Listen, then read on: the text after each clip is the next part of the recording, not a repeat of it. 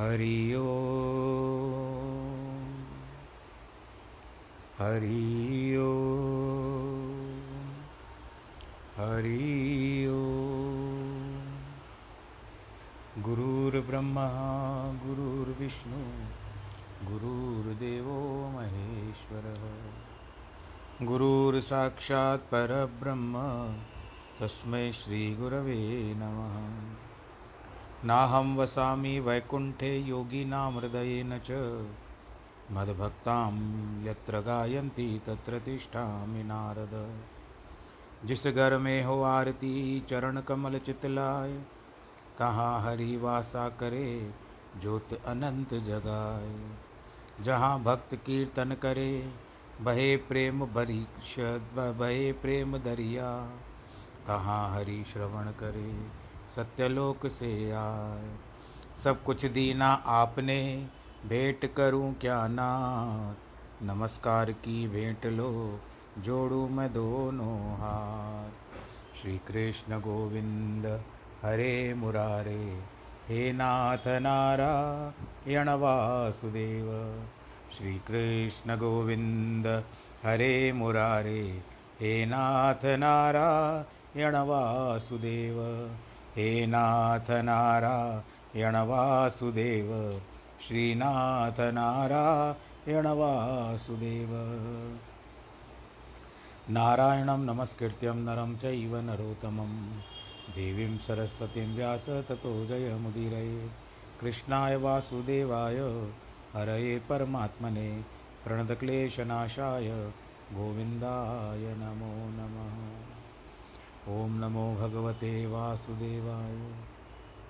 प्रिय श्रोतागणों, आज मिलकर के आइए, सब मिलकर के प्रभु चरणों में भक्ति भरा एक भजन अर्पण करते हैं।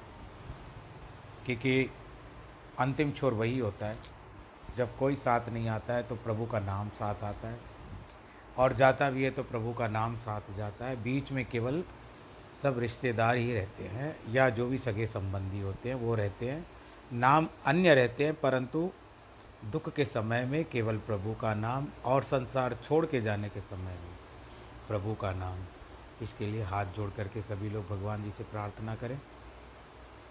तुम्ही मेरे भगवन, मुझको तेरा सहारा। तुम्ही मेरे भगवन, मुझको तेरा सहारा। कहीं छूट जाए ना। दामन तुम्हारा दामन तुम्हारा हो तुम्ही मेरे भगवन मुझको, तेरा सहारा कहीं छूट जाए ना। दामन तुम्हारा, इशारों से मुझको बुलाती है दुनिया, तेरे राह से मुझको हटाती है दुनिया। इशारों से मुझको बुलाती है दुनिया, तेरे रास्ते से हटाती है दुनिया। मैं क्या समझूँ ये झूठा इशारा? मैं क्या समझूँ ये झूठा इशारा? कहीं छूट जाए ना दामन तुम्हारा। तुम्ही मेरे भगवन, मुझको तेरा सहारा। कहीं छूट जाए ना दामन तुम्हारा। तेरे सिवा मुझमें जगह तेरे सिवा मुझको, जगाए न कोई। लगन के ये दीपक जलाए न कोई। तुम्ही हम हो किनारा तुम्ही हो खिवैया। कहीं छूट जाए ना दामन तुम्हारा। तुम्ही मेरे भगवन मुझको तेरा सहारा कहीं छूट जाए ना। दामन तुम्हारा हो, दामन तुम्हारा ओ दामन तुम्हारा। नारायणं नमस्कृत्यं नरं चैव नरोत्तमं। देवीं सरस्वतीं व्यास ततो जयमुदीरे। आइए। भगवान श्री कृष्ण की इस गीता ज्ञान की गंगा में एक बार फिर से फिर से डुबकी लगाएँ। आज उनतीसवां श्लोक, दूसरे अध्याय का, जो सांख्य, योग बताया गया आश्चर्य वद पश्यति, कश्चिदेन माश्चर्य वद्वदति तथैव चान्य। आश्चर्य वचे नमन्यः, शृणोति, श्रुत्वा अप्येन वेद न चैव कश्चित। कोई इस आत्मा को आश्चर्य आश्चर्यपूर्वक देखता है, कोई महापुरुष आश्चर्यपूर्वक इस आत्म तत्व का वर्णन करता है।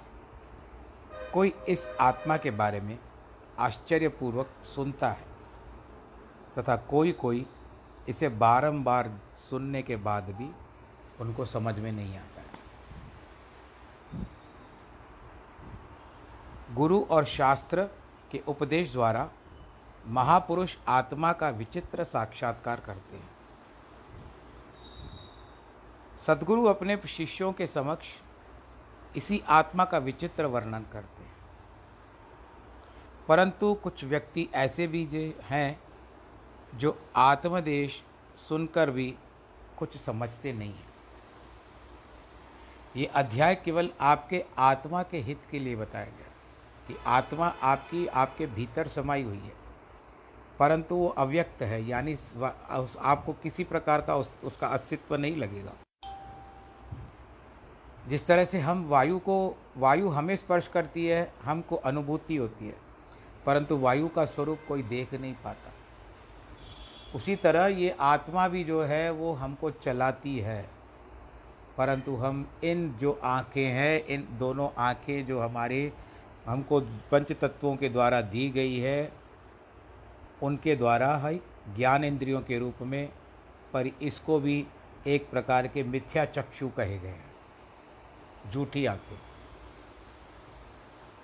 इसके लिए आपको पता होगा, एक बहुत बहुत पुराना गीत है, मन की आँखें खोल तुझको पिया मिले। पिया का मतलब क्या है? परमात्मा। तो इस तरह से ये आत्मा के प्रति हमारी जो वास्तविकता, वास्तविक श्रद्धा, विश्वास होना चाहिए। आत्मचिंतन करो। पहले मंथन करो, क्योंकि आपको हृदय तुरंत नहीं पहुँचने देगा आत्मा तक। बहुत सारी कठिनाई खोल देकर, खोल करके रख देगा। तो इसके लिए पहले अपने आप का मंथन करो। मंथन करने के बाद आप चिंतन तक पहुँच पाओगे। आज मैं आप लोगों से एक शिकायत करना चाहता हूँ और बड़े प्रेम से एक मीठी शिकायत है। जब मैंने समाचार डाला था कि मैं इस तरह से गीता के ऊपर, गीता ज्ञान का एक आरंभ करने वाला हूँ, क्योंकि लॉकडाउन का समय है और इस समय सब लोग घरों में बैठे हुए हैं और कई लोगों की इच्छा थी कि मैं कुछ कहूँ। तो आप लोग कई मुझसे जुड़ गए। उसके पश्चात मैंने आरंभ कर दिया। आप सबने मेरी हिम्मत बंधाई, मुझे प्रोत्साहन दिया और मैंने आरंभ कर दिया। परंतु मैं दिन ब दिन देख रहा हूँ कि आप लोगों में से जितने लोग भी हो, मैं यहाँ पर सभी सदस्यों के नाम तो नहीं बताऊँगा कि कितने हैं, परंतु संख्या कम होती जा रही है। ये क्यों? इसके लिए, क्योंकि पहले दिन, जिस दिन मैंने पहले पहले दिन प्रेषित किया था, उस दिन सुनने वालों की संख्या जो थी, वो कम से कम चालीस थी। उसके पश्चात वह धीरे धीरे घट कर के तीस के ऊपर आ गई। उनतीस हुआ, पच्चीस हुआ। अब कल की बात बता रहा हूँ, शेयर मार्केट का, हमारे गीते का, गीता ज्ञान के शेयर मार्केट का केवल पंद्रह तक ही सुन ले पाए हैं आप लोग। यहाँ पता चलता है कि कितने लोगों ने सुना है। नाम तो मुझे भी पता नहीं चलते, परंतु यह पता चल जाता है कि आज इतने लोगों ने इस भगवत गीता को सुना, ज्ञान को सुना। तो कहीं पर मुझसे त्रुटि हो रही हो, या कहीं पर कुछ अधिक आवश्यक अनावश्यक आपको लगता हो तो आप उसके लिए मुझे सुझाव दें कि मैं किस तरह से करूँ। परंतु ये जो क्रम आपने आरंभ किया है, उसको क्रम कम से कम मत छोड़िए। फिर भी जैसे आपकी इच्छा, मेरी ओर से आपको कोई बंधन नहीं है और न कि मुझे कोई बुरा लग रहा है। ये तो ऐसा होता है कि लंगर लगा हुआ रहता है, भंडारा लगा हुआ रहता है, जिसको आकर के भंडारे में प्रसाद पाना है और जिसको प्रसाद नहीं, लंगर खाना है, वो आकर के खा सकता है। अब जिसका मन ही ना हो तो भंडारा तो सदैव खुला रहता है। तो भंडारे में हमको ही जाना पड़ता है तो ये भी ज्ञान का भंडारा खुला हुआ है। इसमें आप जितनी डुबकी लगाओगे, आपके लिए अच्छा है। पर क्योंकि ये दूसरा अध्याय है ही ऐसा, जिसमें आपको केवल आत्मा के बारे में बताया गया है। हाँ कभी कभी कुछ शीर्षक जो होते हैं, वो थोड़े विस्तारित हो जाते हैं, लंबे हो जाते हैं। तो जितना सुनोगे, उतना अच्छा है। फिर भी जैसे आपकी इच्छा और हरी इच्छा। मेरा कर्तव्य है कि मैं अपना मैं अपना कर्तव्य पूरा करूँ। बोलो, कृष्ण भगवान की जय। और आप बुरा मत समझिएगा, आराम से इसको सोचिएगा और संख्या बढ़नी चाहिए। आज हमारे किसी सहयोग, जो सुनने वाले में से एक श्रोता ने मुझसे उस दिन के लिए विवेचन मांगा है, इड़ा, पिंगला और सुषमणा। सुषमणा यानी तीन प्रकार की जो नाड़ी होती है, चलती है अब ये सुषमणा के बारे में उन्होंने कहा कि फिर से वर्णन करो तो मैं संक्षेप में वर्णन करता हूँ कि सुषमणा नाड़ी जैसे हमारी नासिका है, नाक है, दो तरफ़ की नासिकाएँ हैं, एक दाई और एक बाई और उसमें यदि आपकी दाई और की सांस चल रही हो तो उस समय में, और बाई चल रही हो तो उस समय में। तो जब दाई और चलती हो तो वो सूर्य की से संबंधित रहती है। और बाई और चलती हो तो वो चंद्रमा से संबंधित होती है। ऐसा कहा जाता था कि जब बड़े बाहर निकलते थे तो नाड़ी का परीक्षण करके निकलते थे। सांस का परीक्षण करके निकलते थे। किस तरह से करते थे? जब वे पग अपने घर के बाहर रखते थे, चौखट के बाहर रखते थे तो उस समय में वो देखते थे कि कौन सी सांस चल रही है, दाई तरफ़ या बाई तरफ़ वाली। देखते थे, अगर दाई तरफ़ वाली हो रही है तो उस समय में अपना सीधा पैर बाहर निकलते थे और देखते थे कि बाई तरफ़ चल रही है तो उस समय वो अपना बायां पैर निकालते थे। और जब देखते थे, विचार करते थे कि दोनों चल रही है तो घर में चुपचाप बैठ जाते थे और अपना प्रभु चिंतन करते थे। तो जब दोनों प्रकार की साँसें चलती हो तो संसारिक कर्म कर्म जो होते हैं, काम जो होते हैं, वो होने में थोड़े से यानी असमर्थता आ जाती है, पूरे कभी न भी हो पाती। ये उस समय की बात है। बस अब तो भगवान की दया से आप सब अच्छे करो, तरक्की करो और इस लॉकडाउन से निकल कर जल्दी जल्दी अपने अपने कार्यों में संलग्न हो जाओ। और कल ये भी मैंने कहा कि अगर तुलसी के बारे में आपको विस्तार से जानना है या भगवान राम के बारे में, तुलसी के बारे में मैं नहीं, अभी आज कह रहा हूँ, भगवान राम जी के बारे में कि उनको इस तरह के दुख क्यों उठाने पड़ते? अब जब भगवान नारायण जी, जिसका स्वरूप हम राम को मानते हैं, राम जी उनके स्वरूप में हैं, अवतार के रूप में हैं, और आप सब लोगों ने भी रामायण देखी होगी, बड़ा आनंद आ रहा था। अभी भी आ रहा है, क्योंकि अभी उत्तर रामायण चल रही है, आरंभ हो चुकी है। हम बात पर विचार करते हैं। आज गीता का प्रसंग अधिक न लेते हुए आपको राम भगवान जी का श्राप किस प्रकार का मिला, उसका वर्णन पर विचार करेंगे। इसमें दो प्रसंग है। एक प्रसंग है नारद जी का। आज हो सकता है कि थोड़ा पाँच सात मिनट समय ज़्यादा लगे, क्योंकि दो कथाओं का प्रसंग आपको आज ही सुनाना चाहता हूँ। नारद जी एक बार आए वृंदावन में बड़े आनंद के साथ बैठे। मन लगाया। नारद जी को श्राप है कि वो एक घंटे के ऊपर एक स्थान पे नहीं बैठ सकते। परंतु वहाँ उनका मन रम गया। एक घंटा क्या? चौबीस घंटे हो गए। दिन बदलने लगे सप्ताह बदलने लगे, मास बदलने लगे, वर्ष बदलने लगे, दिव्य वर्ष हो गए। परंतु नारद जी का ध्यान तन्मय हो गए थे। भगवान जी का नाम नारायण नारायण जाप करने लगे। इंद्र ने देखा कि नारद जी तो सबको ज्ञान का उपदेश देते हैं, कभी तपस्या करते नहीं हैं। तो ये आज क्यों कर रहे हैं? क्या इनको मेरी गद्दी लेने की इच्छा है, मेरी पदवी लेने की? इनको मुझसे इंद्रासन छीनना है? ऐसा विचार करके बहुत सारी अप्सराओं को भेजा, जाओ, नारद की तपस्या भंग कर दो। अप्सराएँ आई, नृत्य करने लगी। गंधर्व गायन करने लगे, विद्याधर बजाने लगे। ये जो उनकी सेना है एंटरटेनिंग सेना इंद्र की, उनको भेजा। उन्होंने बहुत प्रयत्न किया आकर के, परंतु नारद जी की तपस्या को वो तोड़ न पाए। उनकी तपस्या में विघ्न नहीं डाल पाए, जिसके कारण क्या हुआ? वो लोग लौट गए। और जाकर के इंद्र के सामने निवेदन किया कि प्रभु, हमने बहुत प्रयत्न किया, परंतु हम उनकी तपस्या में विघ्न नहीं डाल पाए। इंद्र भी चुप करके बैठ गया कि जो होवनहार है वो तो हो करके ही रहेगा। बहुत समय के बाद इंद्र अपनी तपस्या से उठे। क्षमा नारद जी अपनी तपस्या से उठे और विचार करते हैं, क्या हुआ? जिस तरह से आप आजकल घर में सीसी कैमरा होते हैं तो जो बीत जाता है उसको रिकॉर्ड कर लेती है। और बाद में आप उसको कुछ भी कार्य के लिए देखते हो कि फलाने समय में इतना हुआ, फलाने समय में इतना हुआ तो इन्होंने अपने अंतर की जो सीसी कैमरा लगी हुई थी, जो बाहर के दृश्य देख रही थी, उनको देख रहे हैं कि मेरे साथ क्या क्या घटित हुआ। देखते हैं कि इंद्र ने बहुत प्रयत्न किया तपस्या मेरे में भंग करने का, विघ्न डालने का, परंतु वो सफल नहीं हो पाया। खैर, इंद्र तो अपनी जगह पर इंद्र है, मैं उसको क्या कह सकता हूँ?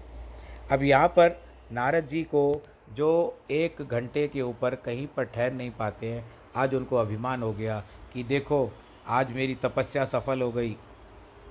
इंद्र भी मेरी प्रतीक्षा का भंग नहीं कर पाए। ऐसा कह कर के अब वो किसे सुनाए? अपना बड़प्पन। तो वो गए सीधा अपने पिता ब्रह्मा ब्रह्मा जी के पास। नारद जी ब्रह्मा जी के मानसिक पुत्र मानसिक पुत्र हैं। और जाकर के अपने पिताजी को वर्णन किया और बड़ाई बहुत करने लगे अपनी। ब्रह्मा जी ने कहा, नारद, ठीक है, मैं तेरा पिता हूँ, मैं समझता हूँ, तूने बहुत अच्छा कार्य किया है।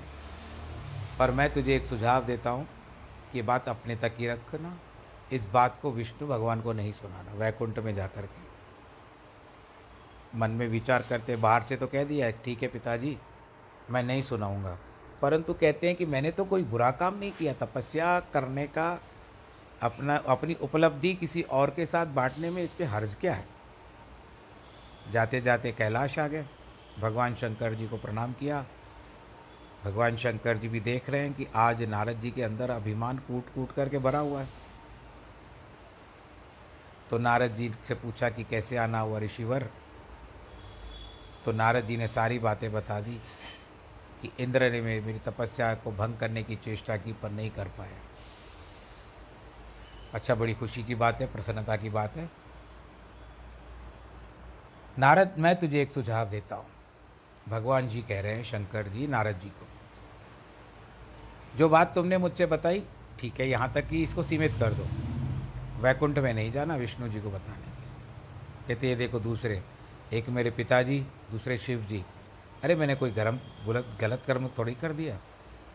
ऐसा कह करके वो आ गए वैकुंठ में। अब तो वो रहा नहीं गया। रहा भी न जाए, चुप रहा भी न जाए। कहा भी न जाए, चुप रहा भी न जाए। ऐसे कहते हुए वो आ गए वैकुंठ के दाम को। भगवान नारायण जी को हाथ जोड़ करके प्रणाम किया। भगवान जी देखते हैं, ये तो पुतला बन करके आया है अहंकार का। परंतु इसको अपने मुँह मियाँ मिट्ठू बनने दो। क्या कहते हैं देखते नारद जी कैसे आना हुआ? तो नारद जी कहते इस तरह से हुआ, इस तरह से हुआ, इस तरह से हुआ, इस तरह से हुए हे भगवान, देखो, आप कहते हो कि आपकी माया सबको मोह लेती है, परंतु आज मैं आपको यह कहता हूँ कि आपकी माया ने मुझे मोहित नहीं किया। मैं तपस्या में लीन हो गया, मैं संलग्न हो गया, आनंद के साथ बैठा हुआ था आपका चिंतन कर रहा था और आपकी माया ने बहुत सारे खेल रचाए मेरी तपस्या भंग करने के लिए, जैसे इंद्र ने अप्सराओं को भेजा, और सारी बातें भी हुई है। पर आपकी माया ने मुझे विचलित नहीं कर, नहीं किया, नहीं कर पाई। यानी मैंने जीत लिया। भगवान जी केवल थोड़ी सी हँसी से मुस्कुराने लगे। नारद जी वहाँ से चले गए। नारद जी जब चल रहे थे तो अचानक उनको एक नगर दिखाई दिया।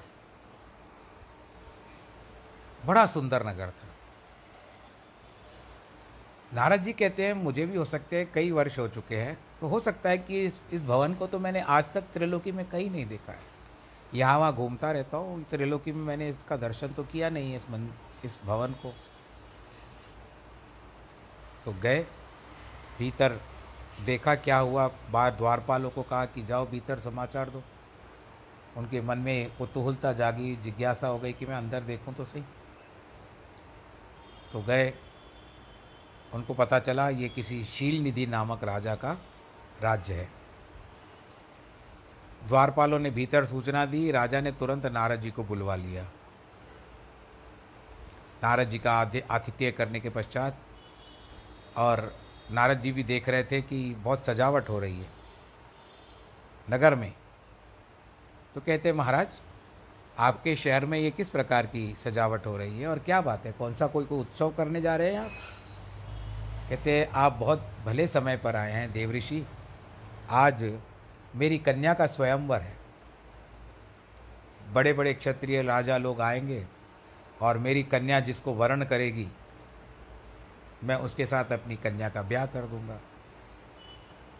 नारद जी कहते, बड़ी अच्छी बात है।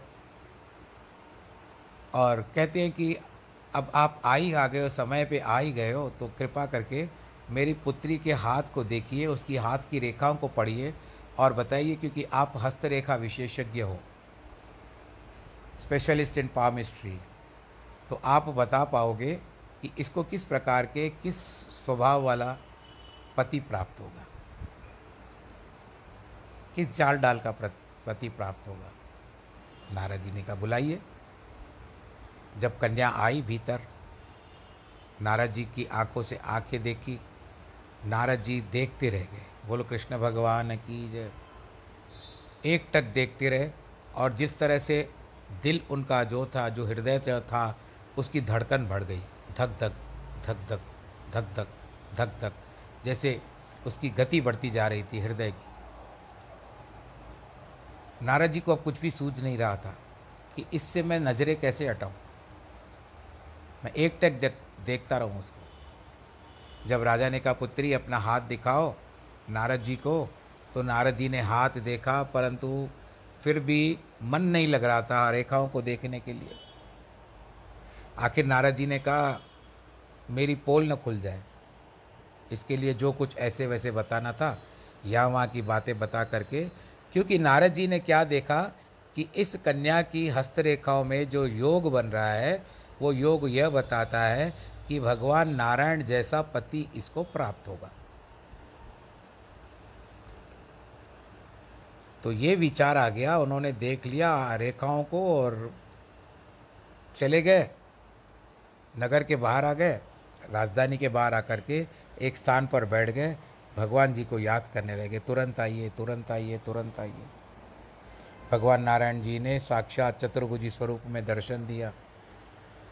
कहते, नारद जी ओ नारद किस कार्य के लिए अभी अभी तो आप मुझसे मिल के गए थे। कहते, प्रभु, एक निवेदन है, मैंने आज तक कभी तो आपसे कुछ नहीं मांगा है। मैंने तो देखो, आपका नाम संसार में बांटता फिरता हूँ।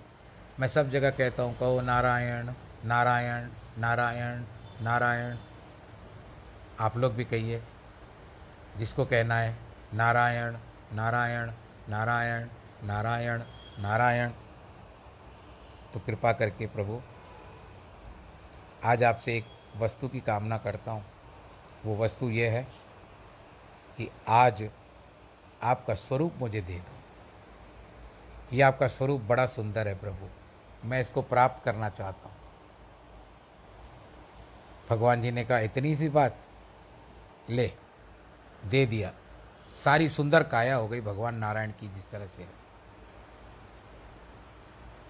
चार हाथ नहीं दिए थे, केवल सुंदर काया दी थी। भगवान नारायण जी के चार हाथ हैं। चतुर्भुजी स्वरूप भगवान जी के हाथों में जो वस्तुएँ हैं, एक को शंख कहते हैं, उस शंख का नाम है पांचजन्य। और दूसरा होता है गदा, कौमोदिनी गदा और एक सुदर्शन चक्र और एक पंचजन्य शंख और कमल, या पद्म भी कह सकते हो आप उसको। ये भगवान नारायण जी के हाथों में ये वस्तु है। एक और है जो भगवान समय पर प्रयोग करती है। एक और है भगवान जी के पास हथियार, शस्त्र, जिसको कहते हैं धनुष, और उस धनुष का नाम है शारंग।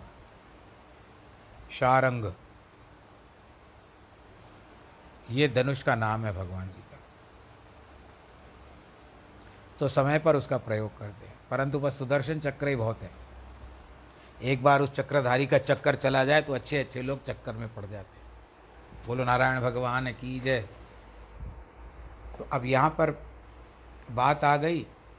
ये बड़ा प्रसन्न होकर के नारद जी तब तक सभा एकत्रित हो चुकी थी। बहुत सारे लोग आ चुके थे, वापस से आ गए उस शील निधि राजा के पास। बहुत सारी भीड़ को देख करके एक स्थान रिक्त था। एक कुर्सी जो खाली पड़ी थी, वहाँ पर नारद जी बैठ गए। बैठ जाने के पश्चात उनके आसपास, यानी बाई तरफ़ और दाई तरफ़, दो शिव के गण बैठे हुए थे। शंकर भगवान जी के गण बैठे हुए थे। वे बार बार नारद जी को देखते और उनकी हँसी छूट जाती। हँसते थे फिर देखते थे, फिर हँसते थे। नारद जी ने कहा, पता नहीं ये कैसे बावरे हो गए आज बार बार मुझे देख करके। इतनी बार इनसे भेंट हुई है कभी ऐसा इन्होंने मेरे साथ व्यवहार नहीं किया। ये पहली बार ऐसा क्यों कर रहे हैं? जाने तो मुझे क्या लेना देना है। बस अब वो कन्या आएगी, मेरा वर्ण करेगी, क्योंकि मैंने अभी नारायण जी का रूप धारण कर लिया है। ऐसा कह करके बैठ गए। घोषणा हुई, कन्या आ रही है, अब वो अपने पति का वर्ण करेगी। स्वयंवर होगा। तो ऐसा कहते हुए कन्या चलने लगी। क्रम से नारद जी के पास भी आई। नारद जी के हृदय की धड़कन जो थी, वो फिर से बढ़ गई। कहते, बस अभी डाला, डालेगी। क्योंकि इसके भाग्य में लिखा हुआ है, नारायण जैसा पति मिलेगा तो मैं तो नारायण जी का ही स्वरूप लेकर के आया हूँ। अभी मेरे गले में डाला, माला डाल देगी। ऐसा करते ही अचानक उस कन्या ने क्या किया? नारद जी को अनदेखा करके आगे चली गई।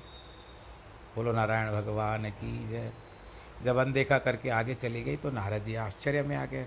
शिव के गण फिर से हंसने लगे।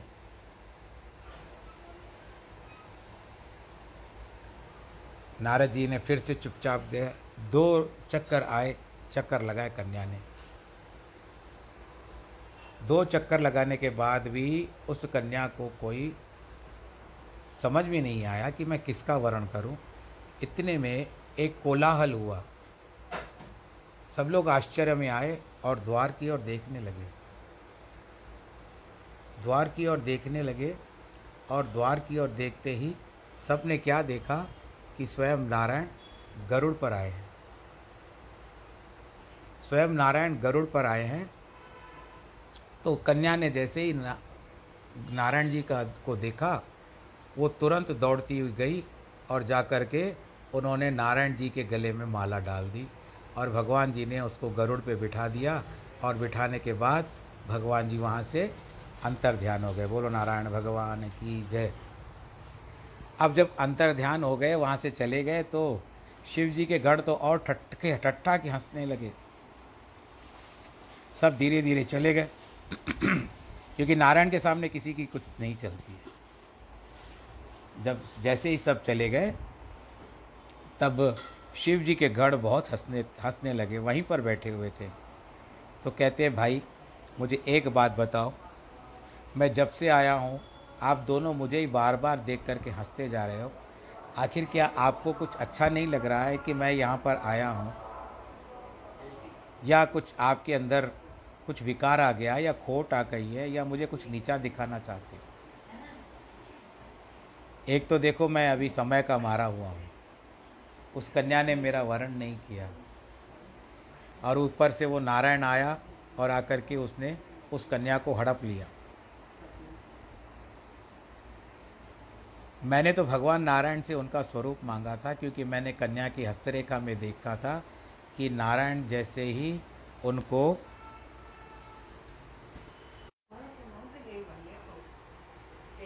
तो इस तरह से अब बात आती है वो गण कहते हैं, भाई नारद, हम इसके लिए हंस रहे हैं कि तू अपने आप को जता रहा है कि नारायण जी ने तुझे अपना स्वरूप दिया है। पर अब मैं, हम तुमको ये बताते हैं कि तुम अपने आप का स्वरूप तो देखो कि क्या है। कहते, देखो, उनकी तो ऐसी सुंदरता तो है। कहते जा कर के तालाब में देखो। तालाब में देखा? तो तालाब में देखते हैं कि, अरे, ये क्या हो गया? भगवान ने मुझे इतना सुंदर रूप दिया है, इतनी सुंदर काया दी है, पर ये जो मुख दिया है भगवान जी ने, ये मुझसे अच्छा नहीं किया। मुख मुझे मरकट का दिया है, बंदर का दे दिया है। सुंदर मुख देना चाहते थे, पर नहीं दिया, अपने पास ही रखा, क्योंकि उनके मन में भी खोट आ गई थी। तो अब वहाँ पर क्रोध में आ गए नारद जी। सीधे वैकुंठ को आए।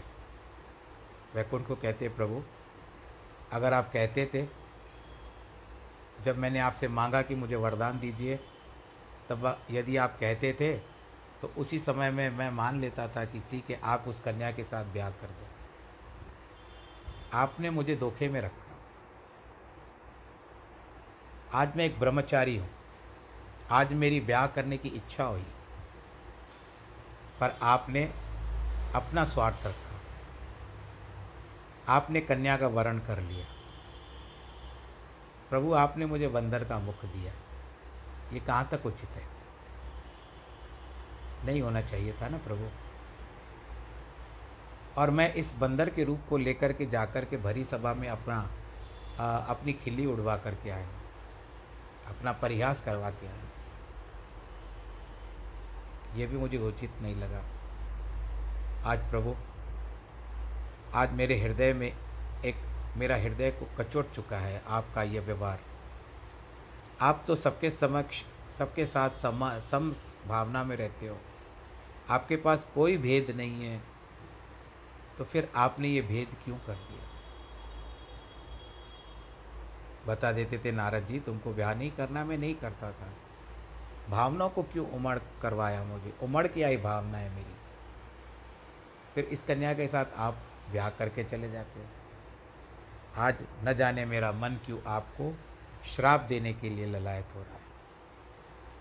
फिर भी भगवान नारायण ने कोई उत्तर नहीं दिया। चतुर्भुजी स्वरूप में नारायण जी बैठे हुए थे। उन्होंने कोई उत्तर नहीं दिया। नारद जी को और क्रोध बढ़ गया। कहते, आज आपने एक ब्रह्मचारी को एक स्त्री के लिए रुलाया है। इसके लिए मैं भी आपको श्राप देता हूँ कि यही दुख आपके ऊपर भी आएगा। आप भी ब्रह्मचारी के रूप में स्त्री के पीछे जब मैं जैसे भटक रहा था ना, आप भी दर दर और बन बन भटकोगे एक स्त्री के पीछे। वहाँ पर दो शिव के गण बैठे हुए थे, वो बार बार मेरा परिहास कर रहे थे, मुझ पर हंस रहे थे। तो आज मैं उनको भी श्राप देता हूँ कि वे आपकी स्त्री को हर के लेके जाएँगे। यानी चुरा के लेके जाएँगे। इसके लिए वो भी श्रापित है आज से, मेरे से। और तीसरा मैं आपको यह कह रहा हूँ कि आपने जो मुझे मुख दिया है, बंदर का, ये अंतत्वगोत्वा यही स्वरूप आपके काम आएगा। यही स्वरूप जो बंदर का दिया है, आपके काम आएगा, ये मैं आपको श्राप देता जब नारद जी ने श्राप दिया तो अचानक क्या देखता है? न वो कन्या है, जिसके साथ भगवान जी ने स्वयंवर रचाया था। फिर न पता चला कि न वो राज है, न वो शील निधि है, न कुछ है। तब नारद जी के बात समझ में नहीं आई। वो कहता है कि कुछ भी नहीं है यहाँ पर तो फिर मैं इस बातों के पीछे क्यों भगवान को मैंने श्राप दिया? कहते हैं, ठीक है ना भगवान नारायण ने कहा, नारद जी, देखो, ठीक ऐसा है कि आपने कहा था कि मेरी माया आपको छल नहीं सकती। मेरी माया का आपके ऊपर कोई असर नहीं हो सकता। अब बताइए, क्या हुआ? मुझे आपके पास कोई उत्तर है? मेरी माया के प्रति आपके लिए कोई है विचार? और कुछ बताइए? कहते, नहीं प्रभु, आपकी माया परम्पार है। मेरे अंदर अहंकार आ गया था। मैंने आपसे बहुत सारे दुर्वचन कह दिए। इसके लिए प्रभु, क्षमा चाहता हूँ। यदि आप चाहते हैं तो मैं अपने श्राप को वापस लेता हूँ। भगवान जी ने कहा, नहीं, ऐसी कोई बात नहीं है। संसार में मुझे वैसे भी आ जाना ही पड़ता है अवतारों के कारण।